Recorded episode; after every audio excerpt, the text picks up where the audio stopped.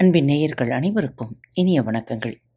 பாரத் தமிழ் வலையொலி பக்கத்தை சப்ஸ்கிரைப் செய்யாதவர்கள் சப்ஸ்கிரைப் செய்து கொள்ளுங்கள். இந்த பகுதியை கேட்டு முடித்தவுடன் உங்களது கருத்துக்களை பதிவிட மறவாதீர்கள்.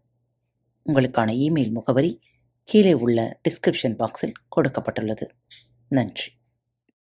அன்பின் உறவுகளுக்கு இனிய வணக்கங்கள். இந்த நாள் இனிய நாளாக அமையட்டும். இன்று தங்களது பிறந்தநாள் மற்றும் திருமண நாள் விழாவை கொண்டாடும் அனைவருக்கும் பாரத் தமிழ் வலையொலி பக்கத்தின் மனம் நிறைந்த வாழ்த்துக்கள். இன்று உங்களுக்கான பகுதி திருக்குறள். குரல் எண் நானூற்றி பதினாறு. எனைத்தானும் நல்லவை கேட்க அனைத்தானும் ஆன்ற பெருமை தரும். எனைத்தானும் நல்லவை கேட்க அனைத்தானும் ஆன்ற பெருமை தரும். எவ்வளவு சிறியதே ஆயினும் நல்லவற்றை கேட்டறிய வேண்டும். கேட்ட அந்த அளவிற்கு அவை நிறைந்த பெருமையைத் தரும். சிறிது நேரமே என்றாலும் உறுதி தரும் நற்பொருள்களை கேட்க வேண்டும். அது கூட நிறைந்த பெருமையை தரும். குரல் எண் நானூற்றி பதினேழு. புழைத்துணர்ந்தும் பேதமை சொல்லா இழைத்துணன் தீண்டிய கேள்வியவர். புழைத்துணர்ந்தும் பேதமை சொல்லார் இழைத்துணர்ந்தும் தீண்டிய கேள்வியவர் நுட்பமாக உணர்ந்து நிறைந்த கேள்வியறிவை உடையவர். தவறாக உணர்ந்திருந்தாலும் பேதமையானவற்றை சொல்லார்.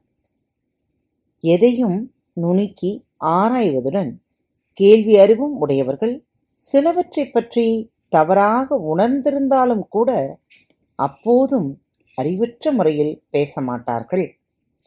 குரல் எண் நானூற்றி பதினெட்டு கேட்பினுங் கேளா தகையவே கேள்வியால் தோற்கப்படாத செவி. கேட்பினும் கேளா தகையவே கேள்வியால் தோற்கப்படாத செவி. அதாவது கேள்வி அறிவால் துளைக்கப்படாத செவிகள். கேட்டறிந்தாலும் கேளாத செவிட்டுத்தன்மையை உடையதே. இயற்கையாக கேட்கக்கூடிய காதுகளாக இருந்தாலும் அவை நல்லோரின் உரைகளை கேட்க மறுத்தால் செவிட்டு காதுகள் என்றே கூறப்படும். குரல் எண் நானூற்றி பத்தொன்பது. நுணங்கிய கேள்வியரல்லார் வணங்கிய வாயினராதல் அரிது. நுணங்கிய கேள்வியரல்லார் வணங்கிய வாயினராதல் அரிது. நுட்பமான பொருளை கேட்டறிந்தவர் அல்லாத மற்றவர். வணக்கமான சொற்களை பேசும் வாயினை உடையவராக முடியாது. தெளிவான கேள்வி அறிவு இல்லாதவர்கள் அடக்கமாக பேசும் அமைதியான பண்புடையவர்களாக இருக்க இயலாது. குரல் எண் நானூற்றி இருபது. செவியுணர் சுவையுணரா? வாயுணர்வின் மாக்கள் அவியினும் வாளினும் மென். செவியிற் சுவையுணரா? வாயுணர்வின் மாக்கள் அவியினும் வாளினும் மென்.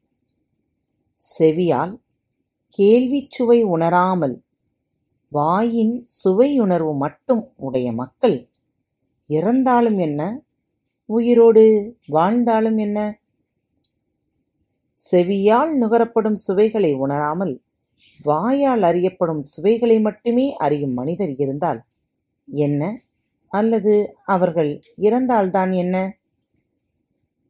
மீண்டும் மற்றொரு தலைப்பில் உங்கள் அனைவரையும் சந்திக்கும் வரை உங்களிடமிருந்து விடைபெற்றுக் கொள்வது உங்கள் அன்பு தோழி.